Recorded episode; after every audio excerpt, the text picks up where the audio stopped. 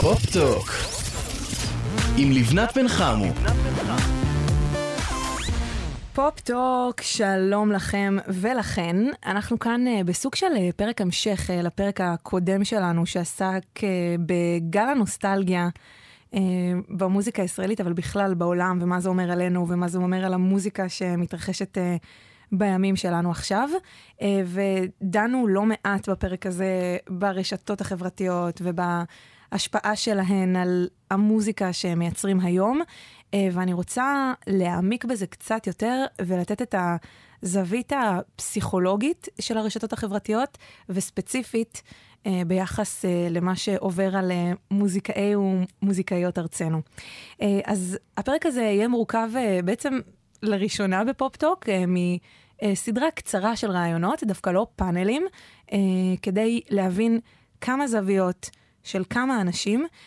אז אני אגיד כבר בפתחו של הפרק הזה, שאני הולכת לדבר עם אור ברנע, שהוא מייסד ומנהל לאמור קריאייטיב, והוא לשעבר גם ראש דסק המוזיקה בוויינט, ואנחנו נדבר גם עם לירון וטלי כרקוקלי, כנציגות הדור הצעיר, ממשיכה את מגמת הפרק הקודם, ולהציג אותי כבאה בימים, ואחר כך נדבר עם קובי אפללו, שהוא באמת מישהו שפרץ בתקופה שהרשתות החברתיות עוד לא התפוצצו לחלוטין, והיום צריך למצוא את דרכו בעולם משתנה.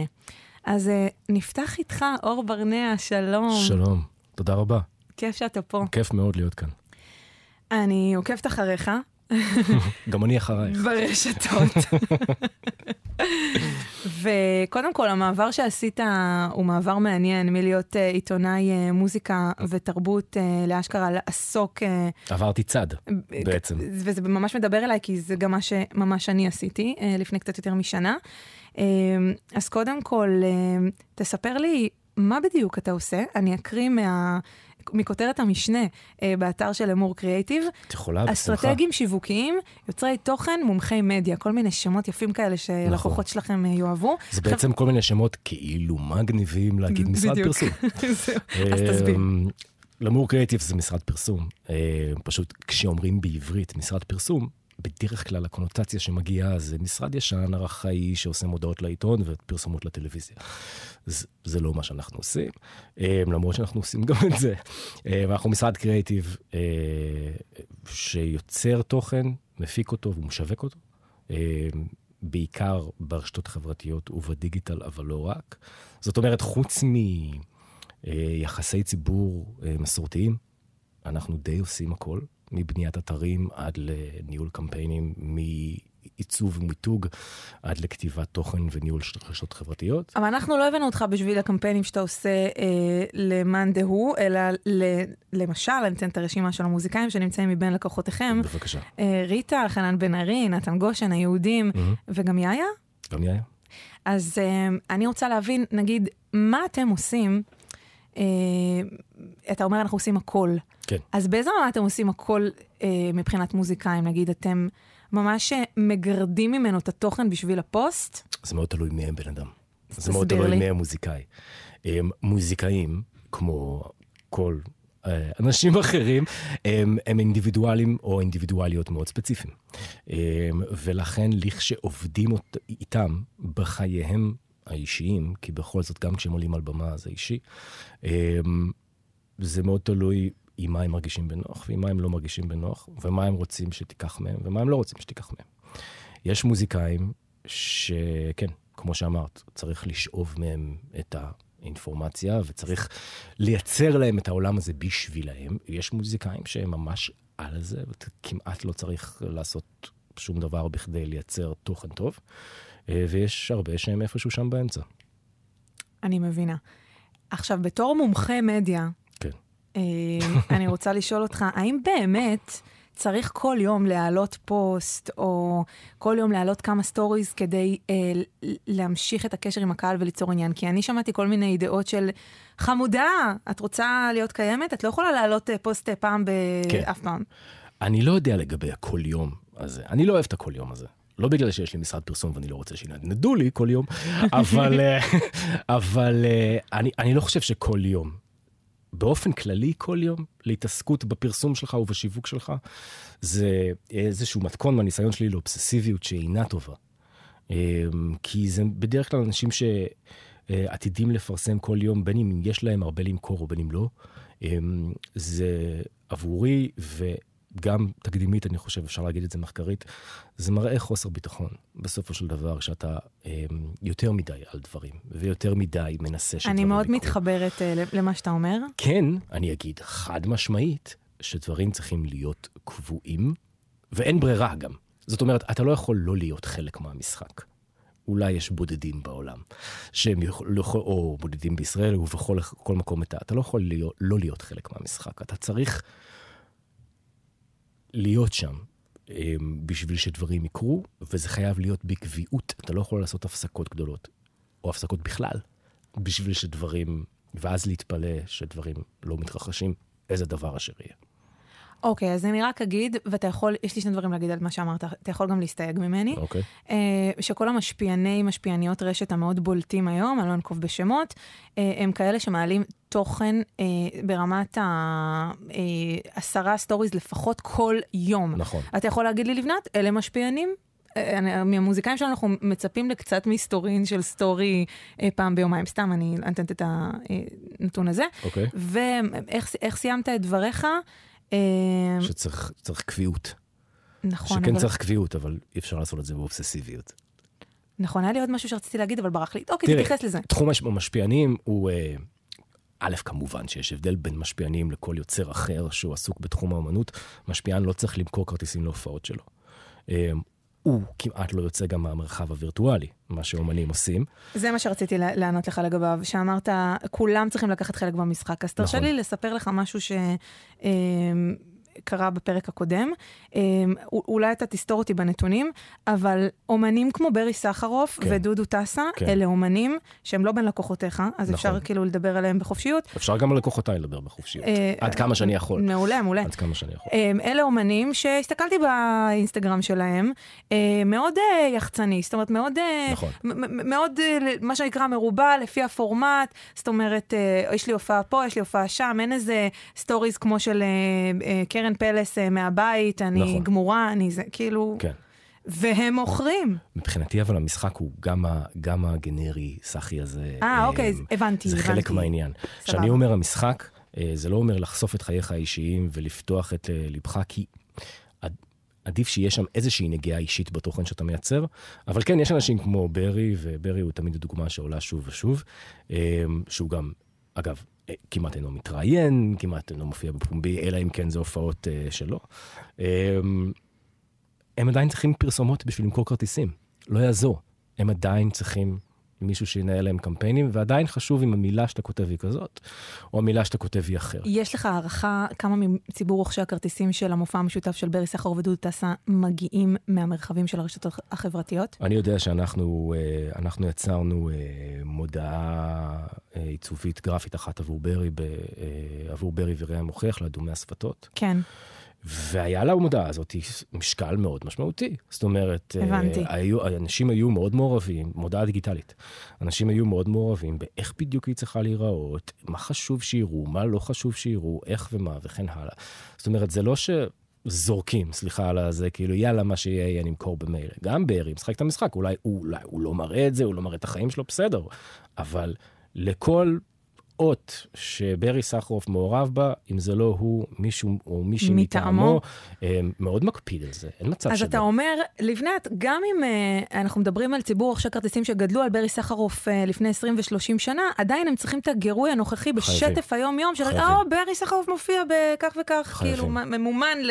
חייבים. לא יודעת למי. אתם מסכים גם בזה, כאילו, למי יקפוץ הממומן, נכון? כן, ברור. כאילו, אוקיי.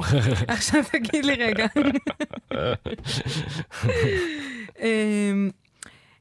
ממה שאתה ראית וחווית עד עכשיו, העסק שלכם יחסית צעיר, אבל עבדתם עם פיגורות מעניינות. עד כמה האומנים, ואתה לא חייב לנקוב בשמות, מושפעים מהלחץ לייצר תוכן, להיות נוכחים? מאוד. תן לי דוגמאות על אומות שם. מאוד, מאוד. איך זה מרגיש מאחורי הקלעים? כאילו נגיד, נגיד אתה מייצר איזשהו פוסט, אה, בעקבות שיחות, אה, שאתה, מה שקראת תחקירים שאתה מכיר היטב מעבודתך כעיתונאי, ואז אתה מביא את זה לאומן, או למי מטעמו, לא, אבל זה לא מספיק אותנטי, זה נשמע מספיק זה, זה לא מספיק, אני, כאילו, תתן לי את המאחורי הקלעים, את המחשבות. אני לא פסיכולוג, אוקיי? ואני גם לא בא לתת את, ה, את הזווית הפסיכולוגית של הדבר הזה. אבל אנחנו אבל... עוסקים בפסיכולוגיה של הרשתות החברתיות. נכון. או, תשתדל להתחבר לזה. כן. לדעתי, אם אתם תראו אומנים שהם מכורים, אוקיי? מכורים לפרסום ברשתות חברתיות, ומפרסמים באופן, מה שנקרא, אובססיבי, אלו בדרך כלל מניסיוני, זה לא מדיד מה שאני אומר עכשיו, אוקיי? וזה לא כתוב בשום מקום. מניסיוני, אלה האומנים הכי חסרי ביטחון שיש. וכי הם בעצם כל הזמן נמצאים באיזשהו תהליך שבו האם הם נראים מספיק טוב או לא. האם, זאת אומרת, הדבר האחרון שהם אלו, אי אפשר לתת לו לנשום רגע. הוא לא יכול שנייה לתת לעשות את שלו בעולם הזה. ו- ואתה מוצא את עצמך בתפקיד, אומר, רגע, תן לפוסט הקודם לשקוע? אנחנו באופן כללי, פעם ל- ל- לאחת מהצוות שלנו היה רעיון, שבכל השירותים שאנחנו נותנים באתר, להוסיף כזה, איזו תמונה של למורים עם חתות נייר, שהוא בוכה, ולהגיד, אנחנו הפסיכולוגים שלך, אנחנו כאן בשביל לחבק אותך, לדפוך לך על השכם, לעשות מה שצריך, כי זה חלק גדול מהעניין, כן, להסביר לאומנים, שא' כמה הם טובים, וכמה הם, וכמה הם יכולים לתת מעצמם גם מבלי להיכנס לאובססיה הזאת. וב' כן, לשים להם פרופורציות בחיים. עכשיו, יש אומנים שבגלל מי שהם, מה שהם, הדרך שבה הם יגיבו למשהו, קשה לשים את הפרופורציות האלה. אסור להגיד להם את זה. כי אז אתה אולי יכול להסתכן בהיעלבות מסוימת, או איזשהו עיבוד עבודה בסופו של דבר. אבל אני חושב ש... ולמזלנו אנחנו גם הגענו למקום, אנחנו היום ש... לי אין בעיה להגיד את זה, לאומן, ולהגיד לו, עצור. הכל בסדר. אפשר לעשות ככה, לא צריך כל הזמן להיות באיזושהי בדיקה מתמדת של דברים. זה קורה אגב גם לא בעלה של פוסטים, זה, זה קורה ב-מאה וחמישים תיקונים של עטיפת אלבום, או, או שלושים פעמים לבדוק אם קמפיין פוגע במישהו או לא. ויש בעולם הפרסום מלא סיפורים על הדברים האלה, לא רק אצל אומנים, בכל, בכל מיני דברים. אז רגע, דיברנו על כמויות, ואני רוצה לדבר רגע על, על התוכן של הדברים. כן. נגיד, יש איזה, אני מאמין שאתה, או הצוות שלך מאמין בו, למשל, יש תמיד את האומנים שכביכול חושפים, אבל בעצם הם לא חושפים, נכון. הם לא מדברים על חולשות, כן. ויש גם את הטקטיקה של לדבר על חולשות, כ... זאת אומרת, הכל נראה, נהיה כבר אובר מודע, כן. של כאילו לדבר על איפה אני רגע דפוק, סליחה על זה, mm-hmm. אז, אז תתן לי רגע את ה... כאילו ש... שני צידי המתרס. אני כאילו. באופן כללי, אני לא... חולשות זה דבר שמשהו שקל להסדעות איתו, כי מישהו יחווה את זה בצורה אה, כזו או אחרת לחייו, אני באופן כללי לא אדם שאוהב להראות חולשות ברשתות חברתיות. אני חושב שרשתות חברתיות נועדו בתרבות ובמוזיקה, כן? בשביל כיף, בשביל פן, בשביל איזשהו אסקפיזם שאנחנו כבני אדם יכולים דווקא לברוח אליו ולהתמכר לכל הטוב שבעולם. כן. אני בדרך כלל אוהב לצייר שמש ולשלוח ממנה קווים. אבל יש משהו, ו... אני אומרת לך, ואני תוך כדי אה, מחפשת את, ה... את, ה... את מי שאני רוצה להדגים, אה, יש משהו מאוד חנני במי שמפוצץ את הבועה. הנה, שלומי שבן, פרופיל כן. האינסטגרם של שלומי שבן, כמו שאתה רואה, יש לו היילייט. אה, מה, הדבר highlight. הזה שהוא עשה עכשיו? כאילו כן, של... כן, כן, כן. של... כן. תראו... על... מה, זה נורא נחמד, תקשיבו. זה חמוד, אבל לדעתי זה מצאת עצמו אחרי... שלושה סטוריז. הבנתי לך. הוא פשוט המשיך עם זה איזה שבועיים, של... שבועיים שלמים, או אפילו יותר, או שזה קורה כל הזמן. אין לי בעיה, אגב, אגב, אם שלומי מקשיב, אני לגמרי לא, עומד, לא, עומד, מה, עומד מאחורי הדבר הזה. אני רוצה רק להסביר לה... זה נורא נורא, באמת, אני אומר, הדבר הזה ששלומי שבן עשה, בוא רק נחזור מי שלא ראה. כן, בוא, בוא נחזור. הוא העלה סטוריז, כן. בלי תמונות, כן. מסך, ת, תעזור לי מינוחים המקצועיים. מסך, מסך רנדומלי, של, רנדומלי של האינסטגרם. תמונה שלי בחליפה, נוסע להופעה, נראה טוב. מיקום, המונית של דוד. אני עוברת לסטורי מה. אני באוהל מואר מדי, שותה קפה שחור ומעיין בסט-ליסט, שמונה שירים, צילום ליטל לוגסי. שיתוף של מישהי חמודה. הוא נתן את השמות של אנשים אמיתיים שהאשכרה נמצאים איתו ונותנים איתו. כאילו, מה הוא עושה בעצם? הוא כמובן כדרכו הצינית. צוחק על כל האחרים. צוחק על כל האחרתה הזאת, אתה אומר שמש וזה, אבל בוא, צוחק על כל האחרים, ובמקביל מנסה להרים מחירות כרטיסים להופעה שלו. בדיוק. עכשיו, סבבה, זה גג חמוד. הוא פשוט א' עשה את זה המון, ואני לא יודע אם הוא עדיין ממשיך או לא, אז, אבל זה טוב לא, להופעה אחת. הוא בס... הוא זה. ותסלחי לי, כן, על הזה, זה ממש ממש אשכנזי. זה כאילו, זה... אין ספק, אמרת שלומי שבן, אמרת... שלומי, אם אתה שומע, אנחנו אוהבים אותך, אבל זה מאוד... זה לקהל שלו, אם מאוד ידבר, אפרופו. אנחנו גם, בטוב, שלומי ואני, ואני מת עליו. לא, אבל זה נכון מה שאמרת, אבל אולי זה העניין. אבל running gag שהוא ציני, אוקיי? כן, כן, כן. בדיחה שחוזרת על עצמה, שהיא צינית, היא בדרך כלל עבורי הופכת אשכנזית מדי, שמביני דבר שצוחקים עליה, וכביכול אנשים חושבים, וזה, לי זה עושה לא טוב. אוקיי, אז איך, אז איך יכול אומן, אה, בס, אה, מה שנקרא, כמו שלומי שבן, לא, אני לא אגיד סדר גודל, אבל כמו שלומי שבן, שאנחנו יודעים כאילו מה טיב המוזיקה שלו, כן. אה, ו- והטקסטים שהוא כותב, לעבוד עם הרשתות, אני אתן עוד דוגמה, כן. מישהו שגם עלה בפרק הקודם, אביתר בנאי, כן. שהוא היה מאוד... אה, שהוא לא, אדם פרטי, ל- באופן ל- כללי. בדיוק, כן. מאוד פרטי, וגם הוא, כל פעם שיצא לו אלבום, היה, ראיון איתו זה היה דבר הישגי, ותמיד הוא, הוא כותב על עצמו, ולא מביאים את המראיין שראיין אותו. קצור, הבנתם. וגם אביתר בנאי הגדול, צריך למכור כרטיסים, ומה הוא עושה? סבבה, אז הוא לא מעלה סטוריז שלו, לא יודעת, כאילו, כל מיני דברים אישיים מדי, אבל הוא כן כותב על... זאת אומרת... כותב מאוד יפה. כותב מאוד יפה, אבל על כל מיני סיטואציות, מחשבות, הגיגים, כאילו, הוא יותר משתף פעולה עם המדיום מאשר דודו טסה וברי סחרוף. נכון. והוא לא ציני. זה, זה נגיד דרך טובה לדעתך להתמודד עם ה... כן, גם אין לי בעיה עם ציניות, אבל שציניות היא מתמשכת, זה הבעיה. אוקיי. Okay. שזה רק ציני, זה מתמשך, זה בעיה, וכן, בטח שזה דרך טובה. וגם שלומי, או כל אחד אחר, שהוא מאוד מאוד מוכשר, בהרבה מאוד דברים, לא רק בלשיר ולנגן, כן? בהרבה מאוד דברים, בלנגן כמו שלומי שבן. הלוואי שהיה מלחין לי את פסקול החיים שלי. אבל... בטח הוא יכול למצוא המון המון דברים שבהם הוא טוב, ולפנות למחנה משותף נמוך, שאני אומר נמוך, לא נמוך איכותית, אלא נמוך רחב, ולזרוק את החכה הזאת, להביא אנשים שהם אינם מכירים אותו, ולמכור עוד כרטיס או שניים. מה עושה אבל מי שלא יודע לכתוב כמו אביתר בנאי? אז... יש, א' אפשר לעזור. כאילו מה אתה מציע? נגיד מגיע לך עכשיו לקוח, מוזיקאי, כן.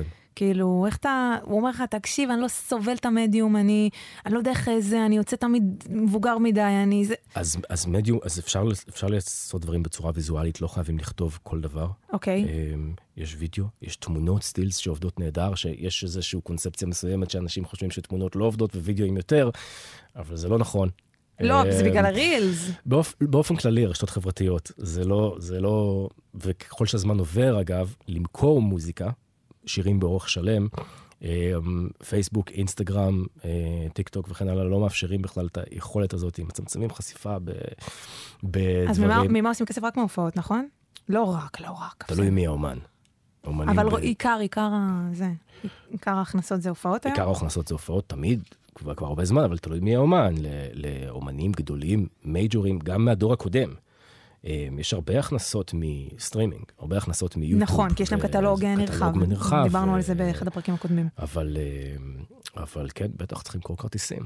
ויש כל מיני דרכים למכור כרטיסים. אתה לא צריך להיות עכשיו פובליציסט, אבל אני יכול להגיד כזה דבר. כן. אם פעם היית, אם יש איזושהי קונספציה שפעם היית צריך להיות רק האומן, ש, שכותב את השירים ואת המוזיקה, אין כזה דבר יותר, סבבה? זה לא קיים. זה לא, באמת, זה שמור עדיין ליחידי סגולה, כמו ברי סחרוף ודודו טסה אולי. זה לא יקרה יותר? כנראה שלא. זה מבאס. למה? כי זה, תחשוב על האומה, כאילו, בן אדם כבר לא יכול להתעסק במוזיקה, הוא צריך להתעסק באלף דברים אבל אחרים. אבל הטכנולוגיה שינתה אותנו לחלוטין. אין לנו ברירה אלא. ברגע שהטכנולוגיה פרצה את הגבולות, מה שנפרץ זה גם היכולת של אנשים להתבלט. ברגע שהיכולת של אנשים להתבלט השתנתה, ואנחנו כבר לא תלויים בחסדיהם של מישהו ששמה אולי יגלה אותנו, יצביע עלינו ויביא אותנו לאיזה מעמד מסוים, אלא אנחנו יכולים לעשות את הדרך, אנחנו מצפים מאיתנו שיעשו את הדרך בעצמנו, אז המשחק לגמרי השתנה. אין, אי אפשר יותר, ל, ל, ממזמן כבר, ל, לכתוב שירים טובים או לא טובים, ולחכות שמשהו יקרה. זה לא, זה לא יקרה יותר. תוכנית הפעולה חייבת לכלול, זאת אומרת, זה ברור, זה כאילו על ניוז, גם את הרשתות החברתיות, אבל רגע, תן לי רגע להיות פרקטית. אומן שעושה מוזיקה, לא מדברת איתך על, על כל החבר'ה של הפופ היום, צורך העניין, לא יודעת, הנזק, נועה קירל וכו, שבו נגיד דרכם לטיק-טוק היא די קלה, מה עם אומנים שעושים מוזיקה... כמו, כמו אביתר, ברי, דודו, חוזרת אליהם, אהוד. אפשר ללכת גם יותר אובסקיור, כי אפשר ללכת גם למוזיקה אלטרנטיבית מאוד, אם את רוצה. לגמרי. מה, מה, מה צריכים לעשות ברשתות? כי הרבה פעמים זה פשוט, המדיומים טיפה מתנגשים, כאילו איך הם, איך הם נאמנים לעצמם, נשארים נאמנים לעצמם, ולא עושים כל מיני אתגרים שסליחה על הביטוי, יכולים להיות נורא מפגרים עליהם, כאילו לא כל דבר שהולם את... נכון, נכון. קודם כל, פייסבוק היא, היא רשת שהיא, אפשר לקרוא לה מה שנקרא חובדת יותר, זה מדהים שאני אומר את זה. תגיד לי רגע, זה לא מעט הסיפור, אני מתה על הפייסבוק, אבל, אבל כל הזמן נותנים לי תחושה מסביב של כאילו... בדרך, עוד לא. פייסבוק היום משרת את האוכלוסייה המבוגרת יותר בישראל. תן לי, תן לי פילוח גילאים. היא עדיין הרשת החברתית הגדולה ביותר בישראל. אוקיי. יותר מאינסטגרם, יותר מטיקטוק. בני כמה אנשים שנמצאים שם? בעיקרון, מתחת לגיל עשרים וארבע, את לא תמצאי אף אחד שיש לו בכלל חשבון פייסבוק. נכון, אבל אני חושבת שהם חבר'ה בני שלושים וחמש. פילוח הגילאים של פייסבוק, בוא נגיד, למחירת כרטיסים. בדיוק. מתחיל ב-שלושים וארבע. יפה, הייתי קרובה. כן. מה שקרה, ציבור עכשיו הכרטיסים, זה באמת זה הציבור, שיש לו גם כסף לקנות כרטיסים. והמרות, בין אם זה פייסבוק או אינסטגרם, זה הרבה יותר דרך פייסבוק. סטורי, שזה כאילו, תכף כבר חלף מן העולם, אבל היה הדבר הכי חם בשנים האחרונות, לא עושה המרות. אנשים לא קונים כרטיסים דרך סטוריז, לצורך העניין. אנחנו חושבים שזה קורה. אז דרך מה הם קונים? או גוגל, הם מחפשים את ההופעה בגוגל, ואז קונים את הכרטיס, שגם זה קמפיינים, זה גם זה שיווק, סליחה, או פייסבוק. פייסבוק, אבל זה מוכר מאוד משמעותי של כרטיסים. אבל אני אומרת לך בתור מישהי שברוך השם... בוא נגיד, לאורך השנים צברתי עוקבים בפייסבוק. החשיפה של פייסבוק בשנים האחרונות חתכה לי את החיים. פעם פוסטים הייתי יכולה לעשות שש מאות שבע מאות לייקים בקל, כאילו היום... נכון, סליחה, הייתי צריך לעשות דיסקליימר. לא מדובר על פעילות אורגנית, מדובר על פרסומות בפייסבוק. אז מה זה... אז נגיד אם אני כותבת פוסט ספונטני, אז מה אני עושה? מממנת אותו? תלוי מה המטרה. למכור כרטיסים, סתם, כאילו. כן, אם יש לו, אם יש לו, לא, זה, כעומק ההנחה, כך עומק הסיבור. אם יש לו יכולת למכור כרטיסים, אני בית הסביר להניח שאני אמליץ כן, להפוך אותו לפרסומת. ומן הסתם, אם יש לך פרופיל אישי חזק בפייסבוק, אז צריך לעבוד גם איתו, גם הגדולים ביותר. גם הגדולים ביותר. מה זאת אומרת לעבוד גם איתו? פרופיל אישי, לא עמוד. כן, כן, אישי, אישי. נו, תסביר לי. אלה שאפשר להגיע עד חמשת אלפים חברים. כן, כן. לכתוב גם שם דברים, ולגרום להניע גם אותו. להניע גם את הפרופיל, לא רק את העמוד אומן. וזה אשכרה יכול... לה... כאילו לא צריך לוותר על הפייסבוק, אתה אומר. כרגע, תלוי מי אתה. אם אתה עושה מוזיקה... אני אגיד לך, אתה תומר ישעיהו. לא הייתי עבור תומר, ספציפית לא תומר ישעיהו, כי הוא אמנם צעיר, אבל המוזיקה שלו יכולה לפנות לבני חמישים שישים בקלות. נכון. אז מה הוא צריך לעשות? איפה הוא צריך להיות? ברור שהתשובה האידיאלית זה בכל המקומות. פייסבוק, אינסטגרם ויוטיוב, דווקא טיק טוק, אני חושב, הייתי אומר, תנוח. יש מצבים שאתה רואה חבר'ה בטיקטוק מוזיקאים כאילו ומתכווץ לך משהו בבטן? כל הזמן. באופן כללי, באופן כללי. לא, תגיד לי מה לא, מה לא. לי אישית, יש בעיה, וזה שנים של בעיה, וזה לא קשור למוזיקה, זה פשוט, זה לא ספציפית קשור למוזיקה, זה פשוט קורה גם במוזיקה, שברגע שמישהו מצלם סלפי וידאו, אוקיי? בסטורי או בטיקטוק, איפה שזה לא יהיה. ואז הבן אדם קולט שמצלמים אותו סלפי וידאו, והוא מתחיל לרקוד. זאת אומרת, יש איזה קטע כזה שאתה כאילו, אתה מתחיל לעשות תנועות עם האצבעות, אתה מתחיל לרקוד. ברור, מה? כולנו יודעים. כולנו נתקלנו. עכשיו, כשהבת שלי עושה את זה, שהיא בת שתים עשרה, זה מאוד חמוד. אבל כשאנשים מבוגרים עושים את זה, לי מאוד קשה עם זה. אז איך נמנעים? מה צריך לעשות? זה נראה לי כמו... זה נראה לי כמו... סליחה, כוכב הקופים. כאילו, באמת, זה נראה לי, זה כל כך... אבל תשמע, כל פעם שאתה מכניס, עשית איזה מבוא בקולנוע או משהו בסגנון, לא? לא, אבל אפשר לדבר. כאילו, ברגע שאתה מכניס מצלמה לסיטואציה, אתה משנה את הסיטואציה. אין לי בעיה שאנשים יסדרו את עצמם, או משהו כזה, הכל טוב, זה הטבע האנושי. אבל ברגע שאתה צריכה לרקוד, ברגע שקלטת, שאתה מתחיל לרקוד אשכרה, כי קלטת ו... כאילו אתה עושה, כאילו אתה מדובר באיזה, כאילו אתה עכשיו בחתונה, למרות שאתה לא בחתונה. כן, כן. זה קשה לי עם הסיטואציה הזאת, מאוד מאוד מאוד. זה הסיטואציה שהכי קשה לי איתה. אור, אני רוצה לשאול אותך, ככה, לקראת סיום, אתה יכול להבין דכדוך שיש להמון מוזיקאים מהרשתות? בטח, בטח. איך אפשר...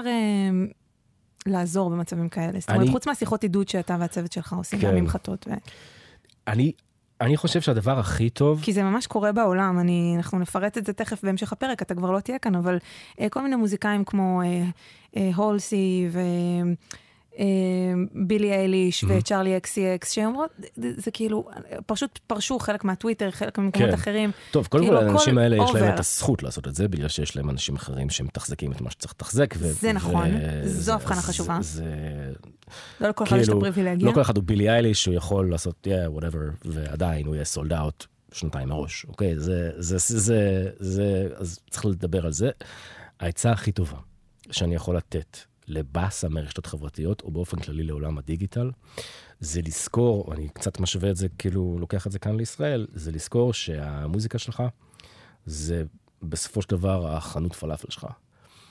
העסק הזה שפתחת, שפעם, אם את לא, לא יודע באיזה גיל שלך, אבל זה, בגיל שלך, אבל פעם היה מישהו שמטפל לך בדברים האלה, וצריך להגיע לך, אגב, גונב לך גם את כל, הכ... גונב לך גם את כל הכסף בדרך.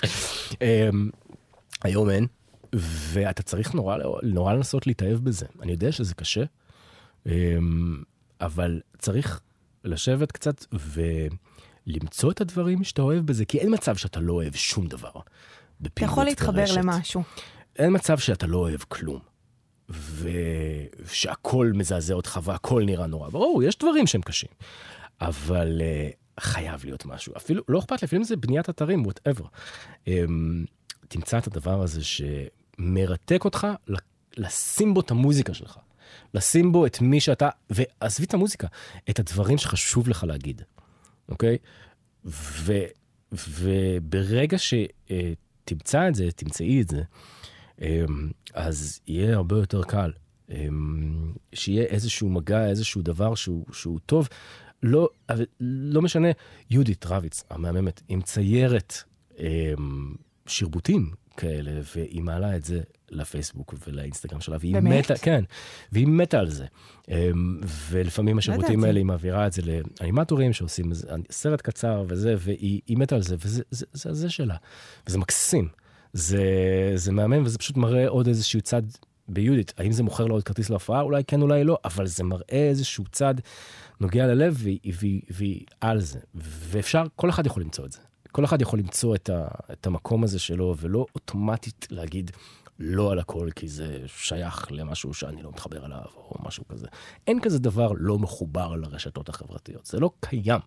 זה לא, זה לא, זה לא, אנחנו כבר לא יכולים עד שיבוא משהו אחר, כן? אבל כרגע, הסיטואציה בעולם אומרת שאלו החיים שלנו, ואנחנו צריכים להתמודד עם זה. אור ברנע, מייסד ומנהל אמור קריאייטיב, תודה רבה לך. תודה רבה, לבנת. אז אחרי ש...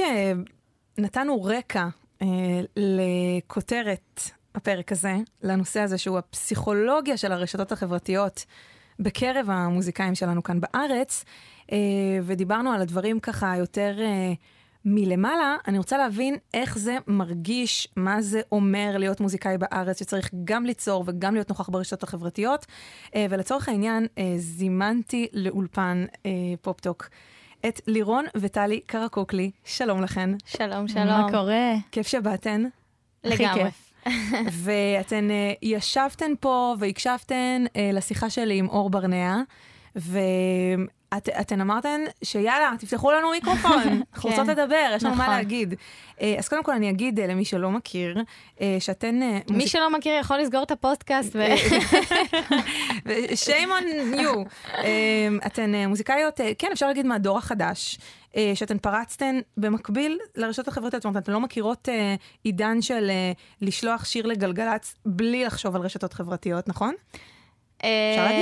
זה היה בדיוק בתפר. אנחנו בתפר. כן, כן. אנחנו מהדור החדש, אבל אנחנו כן לא גדלנו לתוך האינסטגרם, פייסבוק, רשתות. אנחנו ממש אחרונות. אנחנו כאילו ממש שנייה לפני. יפה, אז יש לכם גם את הידיעה הזאת של מה היה קודם. זה דווקא חשוב מאוד בהקשר הזה. אני אגיד שאתן מאוד שוחות, מה שנקרא, ברשתות החברתיות. לכל אחת מכן יש יותר ממאה אלף עוקבים. קודם כל, שאלה ראשונה, למה כל אחת מכן בנפרד? למה אין דף משותף? פתחנו את זה בהתחלה, זה באמת היה בדיוק העידן הזה שהתחיל האינסטגרם, ופשוט סתם פתחנו. אני זוכרת שהעליתי תמונה של איזה לפה שאכלתי או משהו כזה, ממש בלי לחשוב. ואז בגלל שהתחילו להיות לנו עוקבים אחרי התוכנית שהיינו באקס-פקטור, פשוט השארנו את זה ככה. ואני חושבת שאנשים אוהבים לראות בסופו של דבר, נכון, אנחנו צמד ואנחנו קרקוקלי, אבל אנחנו גם טלי ולירון, ואנשים אוהבים לראות את המה... אישי. את האישי. וזה חשוב שזה לא יהיה איזה דמות כזאת שהיא קרקוקלי. כי צריך אה, משהו להתחבר אליו. נכון. אבל יש דברים ש... שהם זהים, זאת אומרת, יש פוסטים ש... שהם זהים, ויש נכון. את הפוסטים של כל אחת ועולמה. זה חשוב לכן שידעו מה מכל אחת? אני נגיד, שלפני שהתיישבנו, ישר ש... רגע, אתה לא קבל, מי זאת לירון ומי זאת טלי. זה עדיין מבאס אתכן? אני חושבת שהקהל שלנו ברמת היודע, מה אני, איזה גרב אני אוהבת, אני שמתי היום. הקהל שלנו מכיר אותנו, אני חושבת הרבה בגלל זה. כי אנחנו גם, אנחנו מאוד דומות, גדלנו באותו בית, נכון, יש לנו את אותו טעם מוזיקלי שזה... ברכה מבחינתי, ואיזה כיף שיש לי מישהי שאני מרגישה ש... שיש לי את אותה שפה משותפת איתה. אבל uh, זה מאוד uh, מוזר לשמוע, אבל יש לנו אופי לכל אחת. um, ואתה, זה כמו זוגיות, כאילו זוגיות לא יכולה להצליח אם אין את הלבד, את, ה, את הלחוד. והצמד הזה לא היה יכול להצליח אם כל אחת לא, לא היה לה אישות בפני עצמה, ו- ואת הדבר שהיא רוצה להגיד, ובלי עין הרע יש לנו הרבה מה להגיד, ואנחנו מאוד מאוד שונות, וזה חשוב שזה יוצא החוצה, זה לאט לאט הולך ויוצא החוצה, אבל אני יכולה להגיד לך שהרבה מהשיחות שלנו, וללא ספק אני חושבת שלהיות בצמד זה דבר סופר קשה, הרבה יותר קשה מלהיות אומן יחיד, בדיוק בגלל הדבר הזה שאתה רואה משהו ואתה, רגע, היא כתבה את השיר הזה, זה סיפור שלה או זה סיפור שלה? לקח לנו הרבה זמן לפצח את זה, אבל אנחנו היום במקום שאנחנו מרגישות מאוד בנוח איתו. מהמם. אז ציינתי קודם שאתן די מצליחות, מה זה די? אתן מצליחות מאוד ברשתות החברתיות, ועבדתן קשה בשביל הדבר הזה, זה לא דבר שנחת מן השמיים. אתן זוכרות מתי אתן הבנתן שזו עבודה לכל דבר, ולנוכחות ברשתות תהיה השפעה ישירה על ההצלחה שלכן? וואו, האמת שזה משהו שמאוד מעסיק אותנו ביום יום וכל הזמן. עכשיו העלינו פוסט, פה ששמענו. אני יכולה להגיד על עצמי שהרבה פעמים אני כזה, שאלתי אם יש לחץ שיבדילו בינינו ברשתות. אז כן, אני חושבת שהרשתות יוצרות בכולנו סוג של לחץ, ואתה כל הזמן אומר, טוב, אני הופעתי, מה, אני לא אעלה את זה? אז כאילו, אז, אז, אז לא ידעו. ו- ומה, אבל התלבשתי יפה, מה, אני לא אעלה, אז, אז לא יראו. ואתה כל הזמן במרדף הזה של להראות, ו- וכולם מעלים לרשת את הרגע הכי טוב שהיה להם ביום, ואת החופשה הכי טובה שהם עשו, ואת המנה הכי טעימה שהם אכלו באותו יום. וחייב להיות את האיזון הזה. אני הרבה פעמים מגיעה הביתה, נניח אחרי הופעה, ואני גמורה. ואני אומרת, טוב, אני אעשה ריפוסטים של ה... של אנשים שתיגעו אותי, מה אני אענה עכשיו, אני חייבת לענות, כי אז מה, אני לא נחמדה, והם יחשבו שאני סנובית. אבל אני אומרת לעצמי, לא, את שמה את הפלאפון בצד, בכוח, ואת הולכת לישון. באמת? ויש גם פעמים שלא, שאני מוצאת את עצמי עד ארבע בבוקר, עונה לאנשים, משתפת. אבל את במודעות עם המורכבות שזה מייצר. מלא מורכבות. המזל שלנו שאנחנו במאה אחוז מודעות. כן. אני באמת חושבת שאנחנו במודעות. כאילו, אני, אני יכולה היום להגיד לך שאני יכולה לחיות בלי אינסטגרם בוודאות, אני יכולה שזה לא יהיה חלק מהחיים שלי. אני מודעת לכמה זה כלי חשוב, ואני גם לא מתייפייפת, אני נהנית מזה, אני גם בן אדם, אני רווקה עכשיו, אז ללא ספק שזה גם בפן הזה, זה כלי, וזה כיף לי, ובא לי לעלות תמונות שלי גם שאני יפה, כאילו בלי קשר למוזיקה, וגם תמונות שאני לא יפה, ווואלה, כאילו דווקא התמונות האלה בסוף, הכי עושות את זה להרבה אנשים. לא, אבל צריך להגיד את האמת, אנשים לא כל כך מעלים את הרגעים הפחות יפים לרשתות. נכון, אבל אנחנו כן עושות... אני לא מסכימה. אני חייבת להגיד שלא מספיק. אני כנה. אז אני על עצמי אומרת לך, שהרבה הרבה מהאנשים... אני אעלה את התמונה שלך מהאוטו, את מסכימה לי? שנרדמת. תעלי אותה. עכשיו אני מעלה. תעלי לסטורי. אני מעלה אותה אחרי. את מעלה אותה. סגור. אני לא צוחקת. אני באתי פה להיות... אני באתי להיות כנה. אז אני אומרת שאני הרבה פעמים אומרת באמת מה עובר עליי. עבר עליי תקופה לא טובה בשבועיים האחרונים. דיברתי על הנראות. על הנראות. גם שם לאט לאט אני משחררת. אה, לאט לאט. בהופעה של אברהם טל היה לי חצ'קון ענק, והעליתי אותו. מעולה. וואלה, אני מרגישה הכי יפה שיש. צריך, נכון. זה פשוט קשה, צריך להגיד את זה, שזה קשה לשחרר. זה קשה, וזאת עבודה, זו עבודה. אבל, ולמרות שאת אומרת שהפוסטים והסטוריז שגוררים יותר תגובות ואהדה, אלה דווקא הסטוריז עם הפגמים, זה עדיין כאילו, זה עדיין, עדיין קשה להעלות את ה... לאט לאט זה משתחרר, אני מרגישה כל הזמן מרגע לרגע יותר בעלת ביטחון בדבר הזה. זה פשוט קשה לייצר אותנטיות באינסטגרם מאוד. וואי, לגמרי. זה מאוד קשה לייצר רגע אותנטי. אנשים היום רוצים, עובדים בלייצר רגע אותנטי, וכמה פסיכי הצירוף מילים הזה, לייצר רגע אותנטי. אבל זו המציאות. ואני רק רוצה לסיים ולהגיד ש... אני יכולה בלי הדבר הזה. זהו, את אמרת את זה, מה, את באמת יכולה? אני באמת יכולה. את מוצאת את עצמך כאילו סתם גוללת, כאילו כמו שכולנו זה. אז זהו, אני לא מוצאת את עצמי ככה, פחות. מה, את לא? אני כאילו מסתכלת, אני מסתכלת... מה, את אלה? לא, לא. אני מסתכלת נקודתית. אני כן, אני לא מתייפייפת, אני הרבה בדבר הזה. אוקיי. אבל אני מסתכלת נקודתית, אני לא... אני לא פותח... לא, לא. אני לא, גם בסטורים, אני לא מסתכלת... חברות שלי, נגיד, כועסות עליי שאני לא רואה להם את הסטורי, אז אני נכנסת לראות להם את הסטורי. אישית. אבל אני הבנתי שאתן דווקא מאוד פעילות, נגיד, בתגובות לאומנים אחרים. נכון. אז איך? אני נכנסת ומסתכלת, זה באמת מעניין אותי. באופן יזום. באופן יזום. לא גוללת.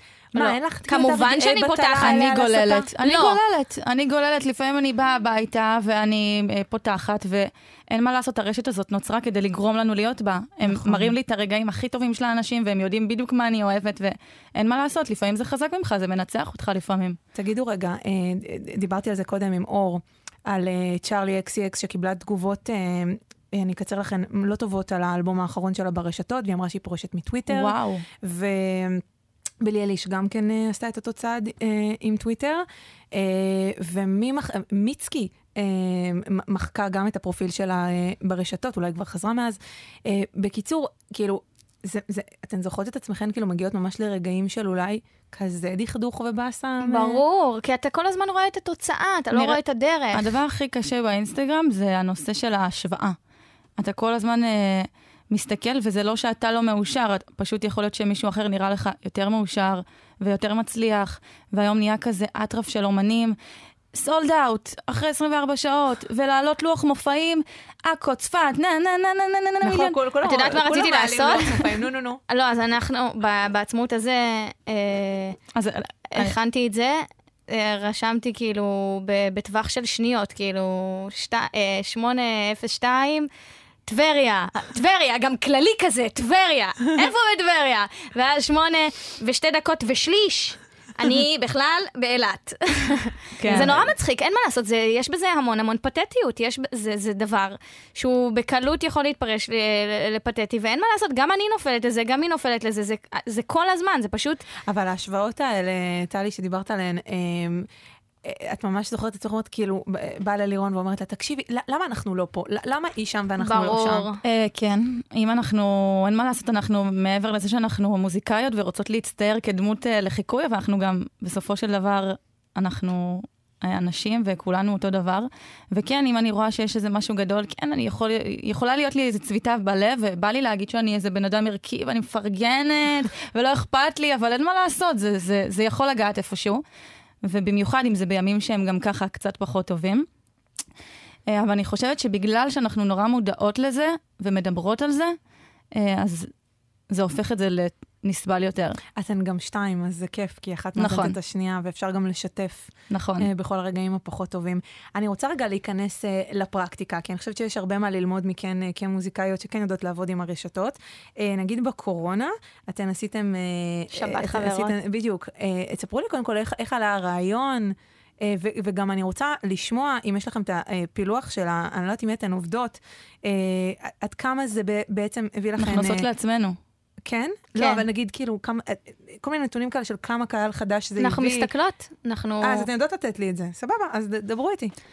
קודם כל, איך חשבתם על זה? איך זה קרה? והאם זה היה כאילו, יהיה כיף כאילו להביא מישהי, או שעכשיו כזה, לא בואי נמתק את עצמנו, אני בכוונה כאילו מקצינה, כ-girl power, ואנחנו נערך נשים, ואנחנו, וזה עכשיו כאילו בכותרות, ומי טוב, אני מקצינה. כן. דברו איתי. אבן יאו? תתחילי. אוקיי. האמת... שיש דברים בקריירה שלנו מבחינת הרשת החברתית שאנחנו כן חושבות ומתכננות ומבחינה אסטרטגית. הדבר הזה ספציפית היה כי באמת לא היה הופעות, ואנחנו מצאנו את עצמנו בבית כמו כל עם ישראל, ורצינו לעשות משהו נחמד. באמת לא חשבנו שזה בכלל יהיה מעבר לפעם אחת. ובדיוק דיברנו עם רוני דלומי על איזה משהו לא זוכרת, נהיינו בקשר, ואז אמרנו לה, בא לך, בא לך לבוא לסלון, נעשה איזה ביצוע. היא אמרה, כן, העלינו את זה, זה גרף מלא מלא תגובות, ופשוט כאילו לא, לא הרשו לנו, לא לעלות שבוע אחרי זה עוד אחד. הבנתי. וברור שאחרי שני ביצועים אמרנו, אוקיי, קורה משהו, בואי נשקיע בזה. באמת, כאילו, חשבנו על השירים, חשבנו על זה שאנחנו רוצות לקדם רק, בעיקר, נכון? כמעט רק שירים של נשים עשינו. כן.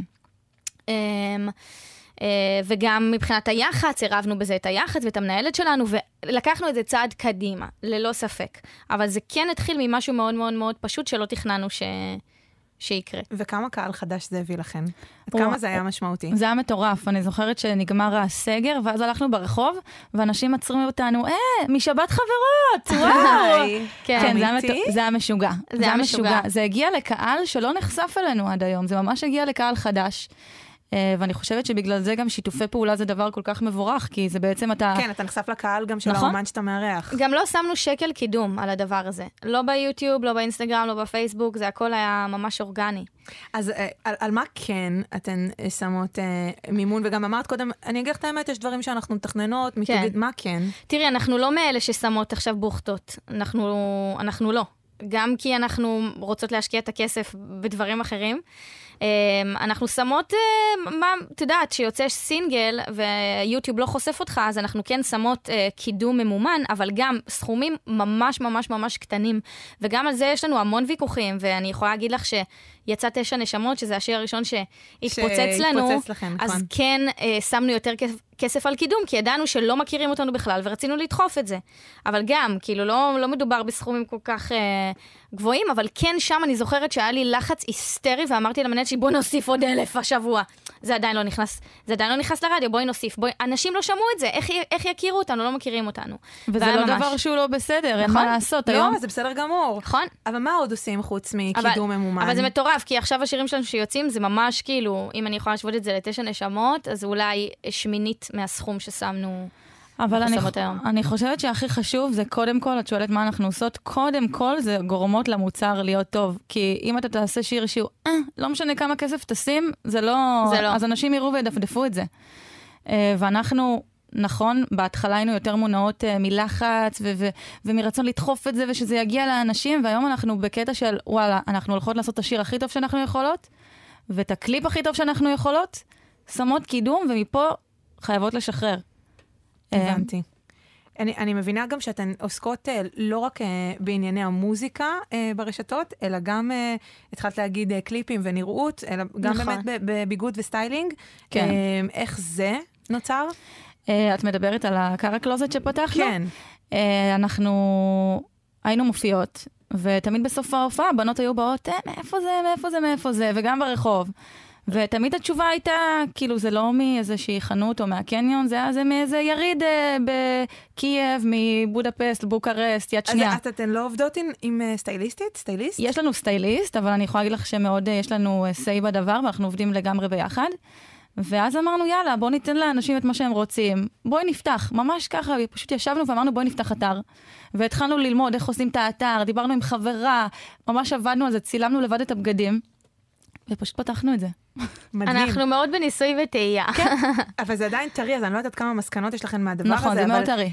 אפשר להביא, נגיד, קהל משם למוזיקה שלכן? כן, בדיוק הבחורה המקסימה פה אמרה לנו שיש אפילו חברות שלה, שמאוד אוהבות את מה שאנחנו לובשות, ודרך זה הגיעו למוזיקה. מדהים. כן. איזה מטורף. כמה זמן הייתן אומרות שהעיסוק ברשתות תופס אצלכן אה, אה, ב- ב- בתוך הסדר יום, בתוך היצירה? נגיד כאילו, קצת, קצת דיברתי על זה עם, עם אור, אה, של, בסדר, ב- ב- בכיתי עם עצמי את הזה שכבר אי אפשר לעשות רק מוזיקה, וצריך להתעסק במה דברים אחרים, אבל אם אתם, אם נגיד מאה אחוז זה כל ההתעסקות במוזיקה, לגווניה עם כל המעגלים ההיקפיים שמסביב, כמה זמן זה תופס? ההתעסקות ברשתות, הקידומים, המחשבות היצירתיות של התוכן וכו'. זה תלוי ממש, וזה ממש דינמי, וואו, זה כל כך משתנה. אני יכולה להגיד לך שאנחנו מתרכזות עכשיו בלעשות שיר בהקלטות, אז אנחנו מאה אחוז בדבר הזה. זה כאילו, בסוף אנחנו באות ממוזיקה. מוזיקה זה מה שמעניין אותנו, אנחנו לא כוכבות רשת, אנחנו לא רוצות להיות, כי אנחנו מרגישות שאנחנו לא שוחות בזה כמו אנשים שיש להם את הכישרון לזה. רגע, אם הם מבקשים ממך לקדם איזה מוצר, כאילו... אני לא, אנחנו לא עושות. לא, זו החלטה ערכית. שוב, תלוי מה ואיך, אבל אנחנו פשוט, באמת אני חושבת שזה לא הפורטה שלנו, זה לא הדבר שאנחנו שוחות בו וטובות בו, ואם יגידו לי, קחי מעדן ו... עכשיו אנחנו עושות פרסומת לויסוצקי, אבל... זה וואלה, לקחו את השיר שלנו, זה קמפיין.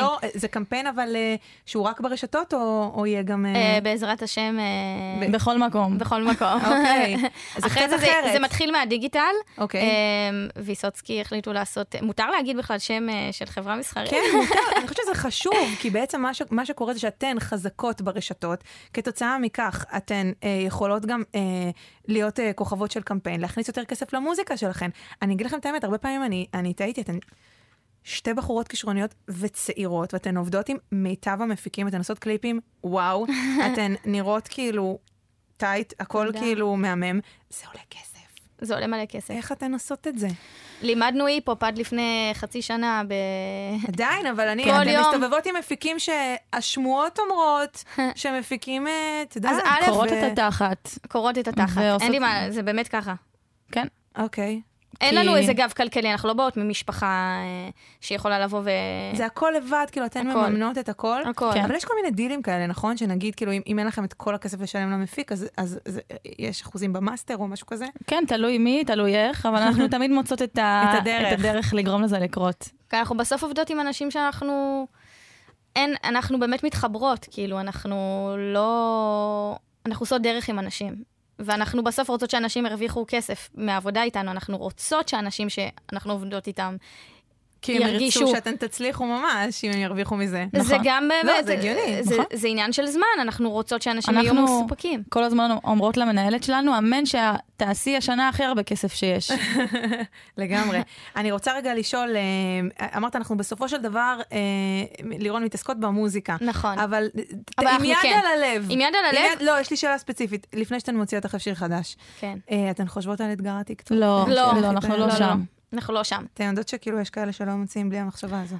אנחנו לא יכולות. המוזיקה שלנו, הטקסטים, הם דבר שהוא נורא חשוב. זה לעולם לא יבוא בחשבון אתגר לטיק-טוק באיכות הטקסט. זה דבר שהוא בכלל לא על הפרק. אתן אומרות, אנחנו עושות פופ, נכון, אנחנו משפיעות ברשת, אנחנו מצליחות ברשת, נכון, אבל מבחינתכן, המוזיקה שלכן היא לעוד שנים קדימה. כאילו, זה לא משהו שיחלוף. אני חושבת שהדבר הכי חשוב במוזיקה זה...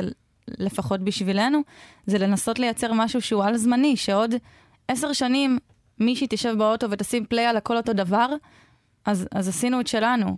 ו- ו- ובשביל זה אנחנו עושות מוזיקה, לא בשביל להיות איזה להיט חולף, שיש לו עכשיו מיליון סרטונים בטיק-טוק, ו- ועוד חודש אז, אז יהיה את הדבר הבא. להגיד לך את האמת, בסוף הקהל שבא וקנה כרטיס אה, ופוצץ את הרידינג פעם אחר פעם שאנחנו עושות, זה אנשים שאוהבים ומתחברים לדרך שלנו, ובמה שיש לנו להגיד בסטורי, ככה לוואן, מה שיוצא, זה כאילו כל הזמן שילוב בין מה שבא לי באותו רגע, לבין כן חשיבה אסטרטגית.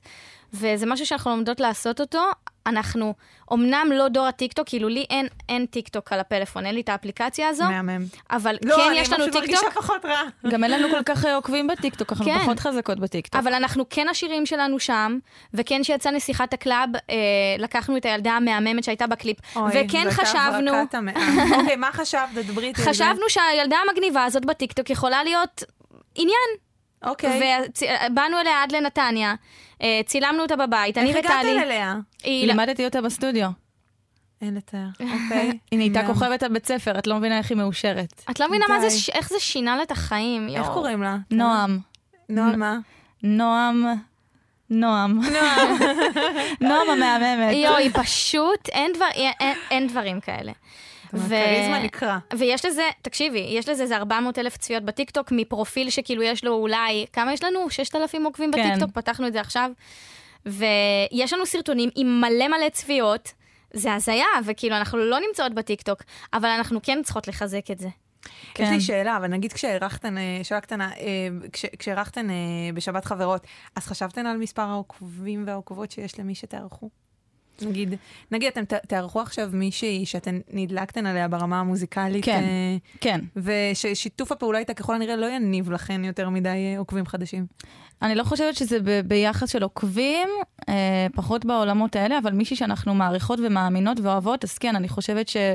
בסוף אלה הדברים שעובדים, ואתה יכול לעשות עכשיו דואט עם, אני אקח מישהו מחול, לא יודעת, עם דואה ליפה. אמן. ובסופו של דבר, אם השיר הוא לא משהו, או אם תעשה עם מישהו שפחות מצליח, אבל השיר הוא וואו, זה מה שחשוב. אבל גם חשוב לציין שזה לא מספר עוקבים על הנייר, כאילו... זה קהל. זה קהל. נגיד, דוגמה, אלון עדר, אהבת חיינו. אין לו כל כך הרבה עוקבים, אבל המעורבות של העוקבים, מידע על זה שיש קהל מטורף. הוא פותח ברבי, וזה סולד אאוט אחרי יום. וזה לא משנה כמות הלייקים, יש לו קהל. גם אצלנו משנה... אני מרגישה את זה. נכון, את, זה אומר, גם... את אומרת שכאילו, גם אם זה פחות עוקבים, אבל כל עוקב הוא כאילו מרגיש שהמשפחה של אלון עדר.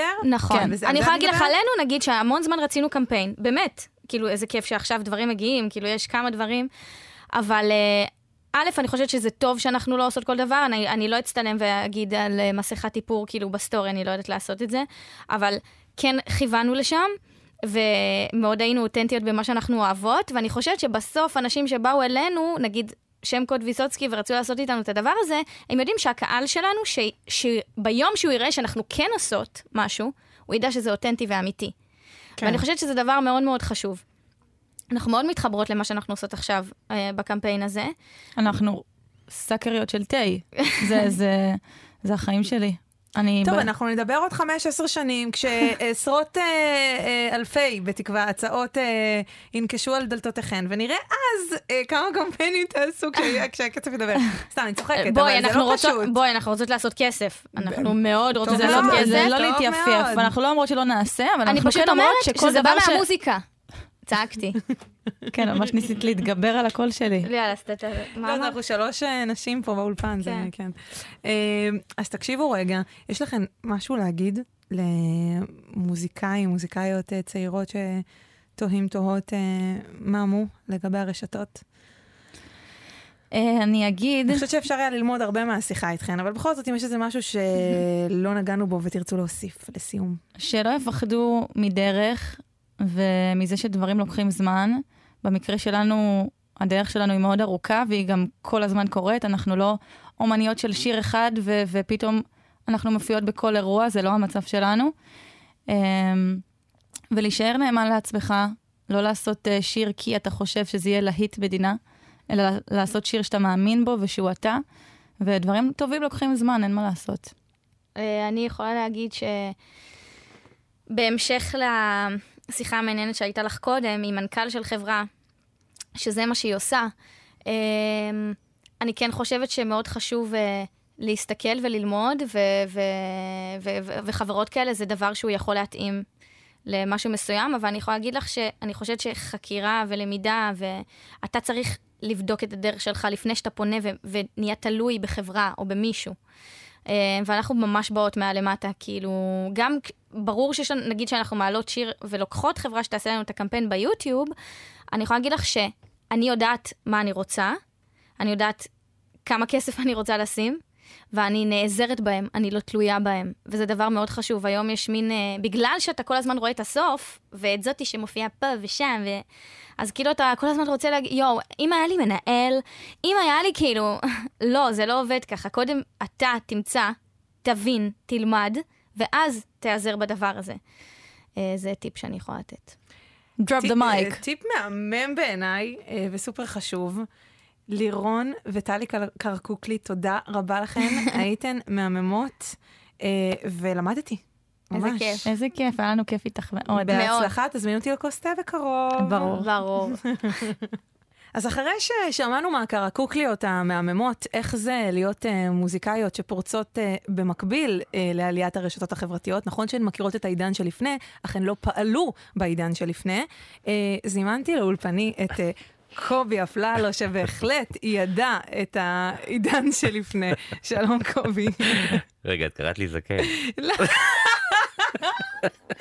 אני רוצה להגיד שגם אני ירדתי על עצמי, גם בפרק הקודם וגם בפרק הזה, אז אנחנו בחברה טובה, קובי. אנחנו שנינו ביחד, אנחנו נשרוד את זה. אני אגיד לך מה, הכל זה קונפליקט אחד שלם וכאוס משוגע שקורה בעולם. כי זה אמביוולנטי. כאילו, שמעתי גם קצת מהקרקוקליות וזה, יש משהו באמת אותנטי בצדק שלהן, שכאילו, ההגדרה אותנטי היא הגדרה מאוד נזילה. זאת אומרת, משהו, פעם אותנטי הייתה מין הגדרה מאוד כללית. היום אותנטי, היא, האותנטי שלהן והאותנטי שלי, זה לא אותו אותנטי. זה תסביר ממש רגע. לא... תראי, כל הדבר הזה, בואי נאמר, אני אתחיל, אתחיל איתך ככה, באיזה רעיון פילוסופי שאמר לי איזשהו חבר, יש כללה בסינית, כללה, תקשיבי, תראי כמה זה עמוק ונכון. כללה סינית עתיקה שאומרת שתיוולד בתקופה של שינויים. ממש וואו. ככה. ממש, וזו כללה. עכשיו, למה? למה? כי אתה, כל שנייה, כל שנייה הרלוונטיות משתנה. זאת אומרת, לא נותנים לך שנייה של מנוחה. הכל משתנה ומהר, מהר, מהר. עכשיו, הרבה פעמים, כביכול, גם ה- ה- הדור הצעיר שנמצא היום באיזשהו מרדף, הוא, הוא בגיל מאוד מאוד מוקדם נלחם על רלוונטיות. זה משוגע. זה משוגע שבגיל עשרים וחמש אתה חייב להישאר רלוונטי. נכון. אין לך שנייה של מנוחה. אנחנו, מה זה אנחנו? הדור הקודם. אנחנו דור הביניים. זאת אומרת, אנחנו לא מהדור הזה של גידי ושל, ושל שלמה ושל פוליקר, אבל אנחנו גם לא, לא מהדור של הקרקוקלי. אנחנו כזה דור ביניים, מדבר עליי, על רייכל, על מירי, על... אנשים שפרצו, נגיד, בשנות האלפיים. כן, בשנות אלפיים כזה. אלפיים, בין אלפיים ושלוש ל-אלפיים ושמונה כזה. ו... ומצד אחד אנחנו חווים, אנחנו חווים הופעות, כאילו, זאת אומרת, תראי, מה זאת אומרת תקופה של שינויים? בתקופה של שינויים ש, שבה אתה לא מצליח להגדיר את עצמך, כשאין הגדרה, אז אין, אין מושב איתן ואין אין, אין מנוחה.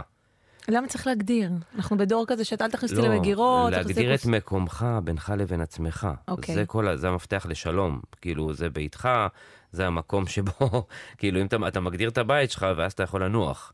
זאת אומרת, אתה צריך את המקום הזה. אז אם אתה כל הזמן נמצא באיזושהי סחרחורת משוגעת של, אוי ואוי ומה יהיה, ומשם מגיע הפומו. משם מגיע הפומו, כל הזה, אתה אף פעם לא, לא נינוח, וזה חיים נוראים לחיות בהם. זה זוועה בעיניי.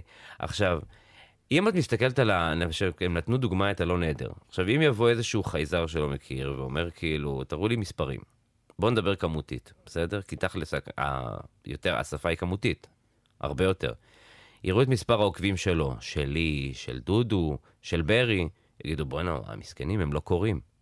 עכשיו, גם בינינו לבין עצמנו, פסיכולוגית... זה השיח. אני אומר, בואו נו, מה קורה? מה, אני לא, אני לא מעניין? מה קורה? ואז אני פותח שוני. ואני מוכר את כל כרטיסים. ואז אני מגיע, עושה סיבוב, נגיד, בחורף, עושה סיבוב מועדונים, והכל סולד אאוט. אז אני... איך אתה מסביר את הדבר הזה?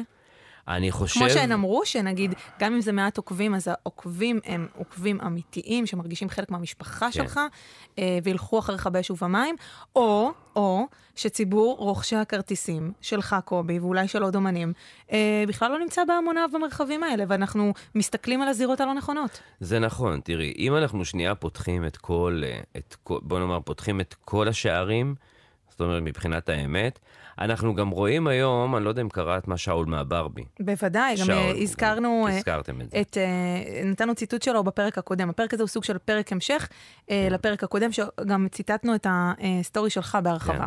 עכשיו, זה מה שאני אומר, אני מאוד התחברתי למה שמאוד, זה שהן מכוונות למקום שבו הן מבינות שאורך חייו של שיר זה אורך חיי קריירה. כן. עכשיו, אסור, אסור להסתנבר, מהחמש, שש, אפילו עשר שנים הראשונות, שאתה נורא קורא ואתה נורא מגניב, ואתה עכשיו הדור, אתה... וואי, את לא, את לא מבינה כמה זה עובר מהר. ואם אתה לא מייצר קלאסיקות שהן רלוונטיות גם אחרי עשר שנים האלה, אחרי חמש עשרה שנה האלה, תקשיבי, זה יכול להגיע למקומות נורא, נורא מכוערים ונורא קשים. יש לי שאלה, בגלל שאנחנו גם מכירים לפני, ואני יכולה להיות איתך הכי פתוחה, גם אם יש פה מיקרופונים והרמלה שומעים אותנו. אם זה המצב, ואתה, קובי אפללו, עשית שירים שהם שירים של נצח, ואני חושבת שאין מישהו אה, בארץ הזאת שיכול אה, להתכחש לעובדה שים הרחמים הוא קלאסיקה ישראלית, ולא רק. אה, מה הבעיה שלך עם כל המוזיקה שעושים היום? זאת אומרת, ה... לא, זה כבר זה היה... הפופ, תראי, קודם כל הפוסט הזה הגיע מחוויה... כן, חוויה אישית בבית, כאילו, סיפרתי לך. זאת אומרת, כאילו, יש לי ילדה בת חמש וחצי, וגם שלירון וטלי, כאילו, יהיו אימהות, הם פתאום יבינו, את כנראה... הורים... אני, אני מבינה, כי לי יש ילדה בת חמש וחצי. בדיוק, הורים צעירים מבינים. פתאום אין לך, בגלל הפתיחות, האובר פתיחות, ובגלל ה... הג'ונגל והמערב פרוע הזאת, הפרוע הזה שיצר, שיצרה הרשת, אין לך איך להגן על הילד שלך. מתכנים שאתה לא רוצה שהוא יגיע אליהם. אין לך. עכשיו, אם אין לרשת מבוגר אחראי, ואם אין לתקשורת אפילו לפעמים מבוגר אחראי, אז האומנים צריכים להיות מבוגר אחראי לדעתי. אז כל האומנים יצאו כאילו זה עכשיו בואי. שיא הצביעות, אני יכול לפתוח את זה פה, היו לי הרבה שיחות עם הרבה אומנים שכולם חושבים כמוני ואפילו יותר גרוע ויותר קיצוני. כשהם התראינו, נפתחו לי העיניים, אמרתי, what the fuck, what the fuck. בבקשה. על זה אומרים what the fuck, לא על שפם גבות ולק. איך אתם... איך, איך, איך דיברתם איתי בחדרי חדרים אחרת? מה זאת אומרת, דיברו איתך בחדרי חדרים כן, באופן... כן, אחרת, וזה, אבל אנחנו לא יכולים להגיד את זה. אבל טוב שיש מישהו שאמר. את לא מבינה, כמות הצביעות שיש בתעשייה הזאת היא כאילו... להקיא, אתה מקיא בפה לפחות פעם ביום. אבל אני כן יכול להגיד לך שאני הרגשתי מאוד טוב עם האמת הזאת, כי זו האמת שלי וזו דעתי.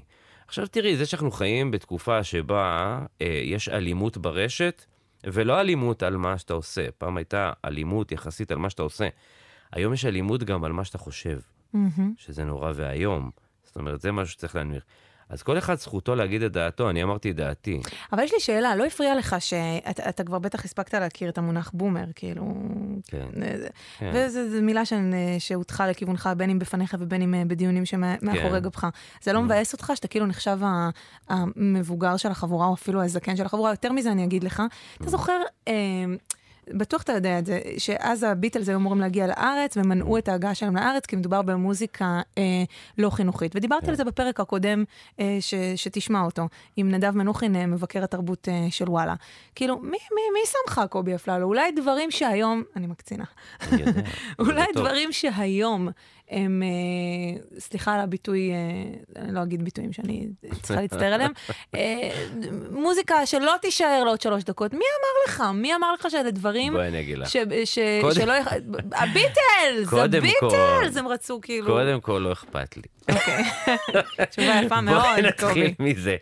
מי שיגיד לי בומר או לא בומר, מי שיגדיר בומר, את יודעת, יש הרבה מגניבים שאת יודעת, הם הסופר סופר סופר חננות בחיים, ומי שמכיר אותי יודע שאני כאילו ארס פואטי. אז לא ממש אכפת. לא שרופה. אני בא ממעלות, אני בא מהסלאמס. קדמו, תודה. קדמו חמודים. אתם שגדלתם כאילו... זה לא הזיז לך, אז מדהים. לא, אתם שגדלתם עם עוקבים שאבא קנה לכם, בואו חמודים. יש כאלה שהרימו רמקולים על הגב, והבינו מה זה דרך ארוכה, והייתי גם הסאונדמן וגם הסבל וגם זה... זה דרך, זה באמת רוק'נ'רול. ולהגיד לך משהו על כל אותם אלה, הם נורא סחים. חוש שילינג של סחים, וזה דור של סחים. הם לא מעמיקים. מה זה סחי מבחינתי? סחי זה לא אחד, סחי זה לא אחד ש... שהגיע למקומות עמוקים, הוא פלסטי, הוא ברדוד, הוא למעלה, הוא לא, הוא לא חפר, הוא בתחפושת, הוא בפוזה. את מבינה, הוא בכמות. אבל היו שיגידו... זה סחי ברבק. יהיו שיגידו לך, תן להם קובי, הם בני עשרים. שיהיו...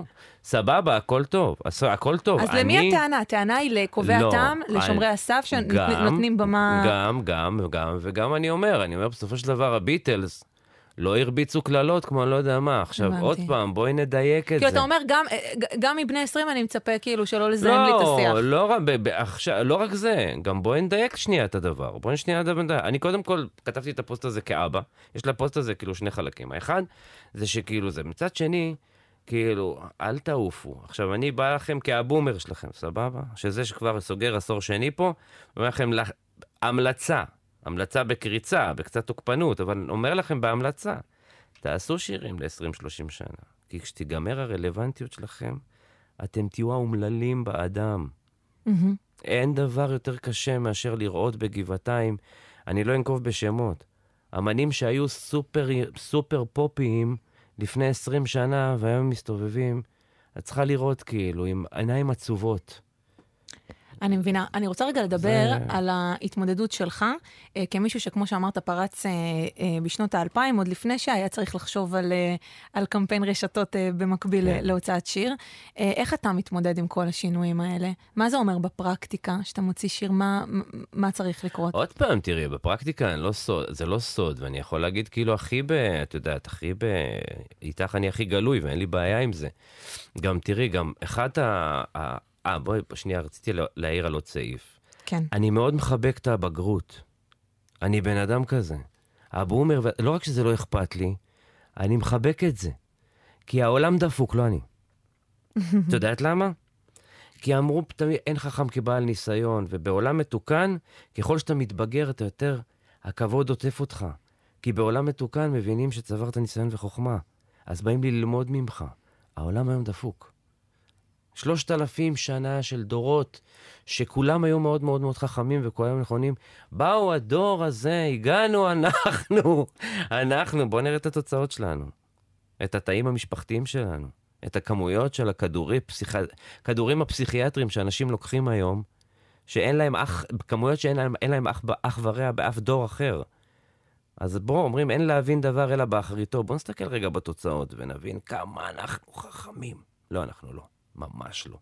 למרוד במשהו שכביכול ניתח את העולם כל כך הרבה זמן. לא יודע, בוא, התיימרות יותר מדי. אני מבינה אותך לגמרי, וטוב שאתה אומר את הדברים, ועדיין, איך אתה, כשאתה עובר, גולל בפיד, ומסתכל על מה שקורה, וגם על ההתקבלות של השירים שלך בשנים האחרונות. אתה נשפט כמותית. מה זאת אומרת? אני נשפט כמותית. מה זאת אומרת? זה ידוע היום שגם ברדיו, וגם בפלייליסטים השונים, זה ידוע שגם בתוכניות הטלוויזיה, גם אם זה תוכניות הרעיונות למיניהם, בודקים את הכמויות שלך. היום העורכים בכל מקום... כמויות עוקבים. כמויות, כמויות בכלל. הם רוצים כמות. אז כל... למה הכמויות של שוני לא נספרות? סתם, אני, אני שואלת לצורך העניין. זה בדיוק העניין. יש בג במערכת, יש בג במערכת ש, ש, שהיום אה, משדר...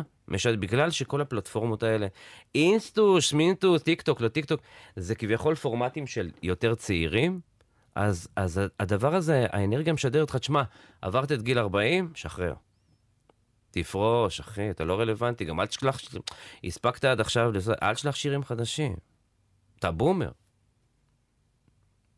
כואב. כואב, אתה צוחק. זה בלתי אפשרי, זה זוועה נוראית, זו, זה, זה, זה סירקולציה חסרת חמלה ואנושיות, ואל תשכחו שאתם עוד שנייה בגיל הזה. כאילו, עוד שנייה. אז אולי, אולי פה, סתם, אני באמת מקשה עליך, כי אני יודעת שאני יכולה להקשות עליך. יבוא מישהו שמבין ברשתות חברתיות, תגיד לך, קובי, אתה לא יודע לעבוד. אתה לא יודע לעבוד ב-עשרים עשרים ושתיים. לא משנה מה ואיך. בסופו של דבר, אני לא יכול להעלות את עצמי כל יומיים בלי חולצה, ולהשוויץ בקוביות בבטן, או זה, למרות שיש לי. אני יודע, אני רואה. זאת אומרת, לא את הקוביות בבטן, אני רואה. ואין לך מושג אחרי כל תמונה כזאת, כמה אני מתבאס. אתה מתייסר עם עצמך? מתייסר, לא טוב לי עם זה. אני לא כאילו, אני לא מהסוג הזה. עכשיו, אני בא ואני באמת בודק מה עושה. מה עושה אמנים, כביכול, או פרזנטורים, או זה. מה עושה להם את העוקבים האלה? מה? באמת, חקרתי את זה לא מעט. אני בן אדם שחוקר כמעט כל דבר שהוא לא מבין. חקרתי את זה. לי אין את הכלים, ב, כמעט בכלום, אין לי את הכלים, אה, אני גם לא רוצה לחשוף יותר מדי את החיים הפרטיים שלי. כן. זה בדיוק העניין, ואין לי את הכלים ליצור. עכשיו בואי, זה כמו שתבוא עכשיו איזו דוגמנית בגדי ים, שמתפארת במיליון עוקביה. כפרה, זה לא מיליון עוקבים, אפשר לדבר חופשי, זה מיליון חרמנים. מה את חושבת, כאילו? את באמת חושבת שזה יש לך איזשהם עולמות של תוכן? אם את משווקת עכשיו בגדי ים, סבבה. סבבה, זה עסק, אז תקראי לזה עסק. אבל תעלי, אנחנו פה, אני פה עם החברות, עושים כאילו... שחררי אחותי, הפוזות האלה זה משהו שהוא, עוד פעם, גם לטפשת יש חוכמה. סבבה, היא חוכמה זמנית, אבל היא חוכמה. ומה אתה שומע לגבי תחושות של אומנים אחרים ביחס לפעילות הזאת ברשתות? עוד פעם, אני לא אנקוב בשמות, כי אין לי את הזכות. יש ממש, לא, אל תנקוב בשמות. תגיד רק מה שאתה שומע בלי שמות. אני יכול להגיד לך שיש אומנים. יש ממש דכדוך, כמו שהזכרתי קודם, שאנחנו מקבלים דיווחים על דברים שקורים בחול. זאת אומרת, אומנים שחלקם פורשים מכל מיני פלטפורמות. הם לא מדוכדכים. הדבר היחיד, הדבר היחיד שהם מרגישים, שרוב האומנים, והם מדברת על שמות, לבנת, שמות שאני ועד גדלנו, שמות ענקיים, שמחזיקים כאילו כמויות של קהלים, אם זה קיסריות ושום לא שנתיים, שלוש, שלושים וארבעים שנה. והדבר היחיד שמפריע להם זה לא כמויות העוקבים ולא כמויות הצפות. הם לא בכמויות בכלל, זה לא מעניין אותם המספרים האלה. ובכלל, לפתוח עכשיו שיחה על הזיופים ועל הקנוי ועל הממומן ועל זה, זה כבר אנחנו צריכים... את יודעת, פופ-טוק אחד שלם. אנחנו נעשה אחד כזה על הופעות. על הופעות ועניינים וכל הזיופים האלה, שבסך הכל, בסופו של דבר, אנשים רוצים את התמונה הזאת של השטיח של האנשים, ואף אחד לא יודע שהאומנית, האמנית הסופר פופולרית הזאת, אני חושב שאני לקוח של בנק לאומי, כבר קיבלתי פעמיים הודעות של בוא כך אחד פלוס אחד ב-תשעים ותשעה שקלים. כן. אז כאילו... כל הסולד, תרבות הסולד אאוט. ששחררו אותנו, בחיית... עכשיו, זה דבר ראשון. לא, אבל העומק של העניין. האמנים בסופו של דבר, מה שהכי קשה להם, זה שיש להם יצירות חדשות. וברגע שאתה קוטע וגודע בגיל ארבעים וחמש, או בגיל חמישים, או אפילו בגיל חמישים וחמש, לאמן את היכולת לשווק יצירה חדשה, הרגת אותו. גם אם עכשיו, גם אם עכשיו שלוש קיסריות סולד אאוט, זה לא משנה. והם מבוססים. מי שעבד נכון, בשנים הטובות שלו מבוסס. אבל יגידו לך, ושוב, זה רק מסוג הפתיחות שיש בינינו, קובי, כן הושמעו שירים שלך בשנים האחרונות. אז בוא תגיד לי שיש פג תוקף. רגע, שנייה. בוא תגיד לי. בוא תגיד לך. לא, כן הושפעו, והם לא הצליחו בסדר גודל של ים הרחמים. הושמע. תראי, בסופו של דבר, השאלה היא מה זה הושמע. אנחנו מכירים את השתיקים. הבנתי. מה זה הושמע? כמה רצו לקדם? כמה רצו לתת לזה? כמה חפצים בעיקרך? כי בואי, די, וחיית, הקהל סופג וסופג וסופג. אתה יודעת מה? לא הצליחו כים הרחמים. אבל רוצה להבין מה זה קהל סופג? מה זה תרבות הקהל? גם, גם למדתי קצת מוסיקולוגיה, קצת. בואי תשלימי לי, אחת שמונה מאות שמונה מאות שמונה מאות. איי איי ג'י. אה, מעניין, איזה להיט, לבנת. איזה יצירה, איזה קליט, זה להיט משוגע, בטח גם ההפקה התקנית. רבק. מה, אתה טוען שכל מה שתוכנים לו תאימה יצליח? ברור. מה? לא, לא, לא, לא, לא, תקשיב, תקשיב, רגע. הקשע לחמש. ביטוח ישיר, בסדר. קובי, זה לא, זה לא... תשנה, שנייה, שנייה, שנייה, תקשיב, אני יכולה להבין לך. ניסוי פשוט, אני לא מתווכח, ניסוי פשוט. לקחו שישה תווים בניסוי מוסיקולוגי באוניברסיטת הרווארד. תבדקי אותי. לקחו שישה תווים, אוקיי?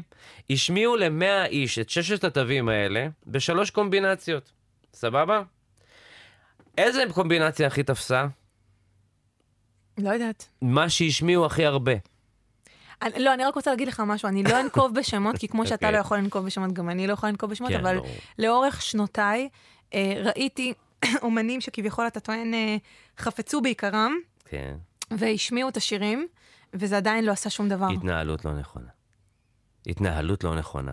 פשוט מאוד, ניהול לא נכון. או, לצורך העניין, לפעמים, לפעמים, יש מצבים שבהם האמן עצמו, האמן עצמו, לא בדיוק עולה על ה-די אן איי הישראלי. וזה נדיר. כאילו, גם אם, גם תקחי את האומנים האלה שכביכול חפצו בעיקרם, את תראי שהם לא, ולא קרו, הם לא רבים.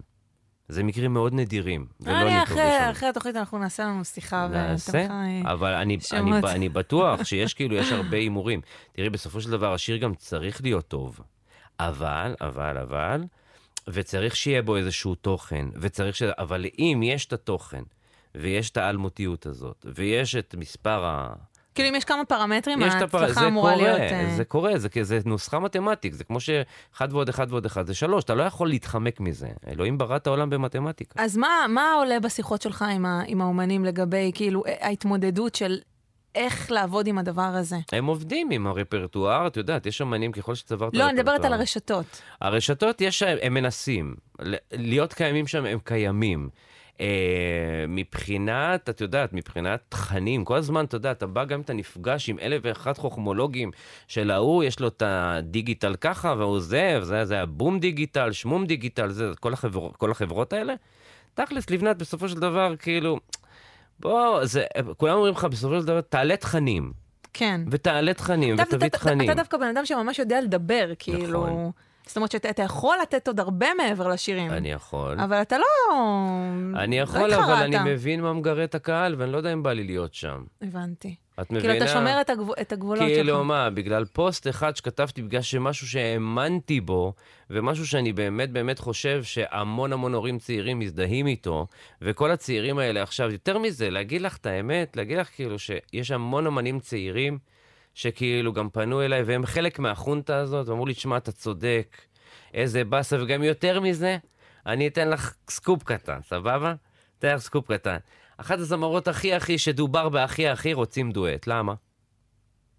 כי עכשיו אתה מדובר? לא! לא, זה... לא, כי אני, כי, כי צריכה להלבין, כי, כי, כי אני עכשיו כלי... אה, אתה מדבר על, על אומנית לא, שדובר בה. בה ברור, okay. למה פתאום, למה רעיון פתאום, למה?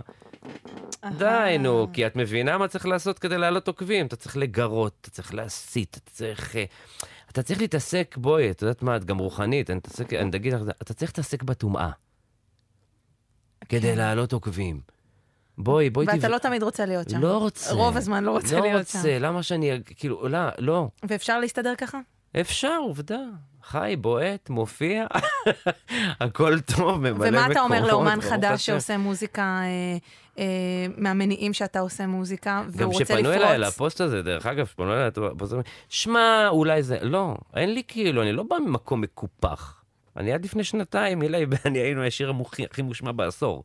אז כאילו, אי אפשר להגיד כאילו שאני איזה אמן מתוסכל. לא, אני הכל קורץ לי ומגניב לי. אתה אומר את זה דווקא מהנקודה של החוזק. כן. אז שוב, מה אתה ממליץ לאומן שעושה מוזיקה מהמניעים שלך, אבל אומן צעיר, אומן חדש? איך אפשר לשרוד ככה? שאתה לא רוצה לתת את כל כולך ולהתעסק בדברים שאתה... אני יכול להגיד לך שיש הרבה אומנים, קודם כל תפנה לקהל הנכון. יש כאילו, אי אפשר להגיד שאין לנו, את יודעת, גם שכתבתי בפוסט, כתבתי לא כולם. זה שהתקשורת אוהבת להכליל, אבל אני הבהרתי, לא כולם. אתה מאמין שיש היום קהל צעיר שרוצה לצרוך דברים אחרים, ולא רק את מה... ראית את חנן בן ארי בבגד ים? לא. בוודאי שלא. ראית את אישי? לא. ראית את נתן? ראית את עדן מאירי? ראית את... לא יודע, ראית את יובל דיין? ראית... יש, יש דרך לעשות את זה, גם בלי כל ה... גם בלי כל הפלסטיקה. יש דרך לעשות את זה. וסופר הצלחות. סופר הצלחות. לא תגידי מינוריות כאלה, את יודעת, כזה תיאטרון תמונה פעם בחצי שנה. היום, היום חנן בן ארי, יש אמנים צעירים שאני כל כך מבסוט ומברך על ההצלחה שלהם. למה? כי זה בדיוק... היום חנן בן ארי זה האמן מספר אחת במדינת ישראל. מספר אחת. הוא אז אמר, וזה מעוגן בכישרון, וזה מעוגן בטקסט ובערכים. אז מה באמת העם הזה רוצה? תשמיע את זה לבת שלך אז. ברור שהיא, ברור. מה זאת אומרת, אנחנו שומעים חנן ושכונן שהיא אישי, והיא מאוד אוהבת יובל דיין, וכיף לי שהיא שומעת השירים האלה, כיף לי. מהמם, יש משהו שפספסנו שבא לך עוד להגיד? לא. אני חושב שזאת פשוט נקודה טובה לסיים בה. כן? שאפשר אחרת. ברור שאפשר אחרת. קובי אפללו, תודה רבה לך שבאת. תודה רבה לך, היה לי כיף. אני אנצל את הדקות האחרונות כדי לסגור את הפרק הזה, שהוא באמת פרק קצת אחר, גם כי לא עשינו פאנל, רציתי לתת לכל אחד מהמרואיינים שלי את הבמה שלו, אז אני רוצה להגיד תודה רבה לאור ברנע, וגם לאחיות לירון וטלי קרקוקלי, ושוב תודה לך קובי אפללו, תודה גם לצוות שלי, לשיר אלמוזנינו ולמיקה פוזננסקי, להילי דרי, טכנאי השידור. לי קוראים לבנת בן חמו, אני מאוד מקווה, קהל נכבד ויקר, שיצא לכם ככה לחשף אה, לסוגיה הזאת של רשתות אה, משלל כיוונים, ולגבש את העמדות שלכם. אני מקווה שזה העיר משהו, אני מאוד מקווה שזה נתן תקווה, ואתם יותר ממוזמנים אה, לכתוב לי אה, מה זה עורר בכם, גם באינסטגרם, גם בפייסבוק, אה, בטיקטוק, אני אומנם, שוב, יש, אני נמצאת שם, אבל לא באמת. אה, ותציעו לנו רעיונות נוספים לפרקים נוספים, אם בא לכם. אנחנו נשתמע בפרק הבא של פופ-טוק. תודה רבה. פופ-טוק. עם לבנת בן חמו.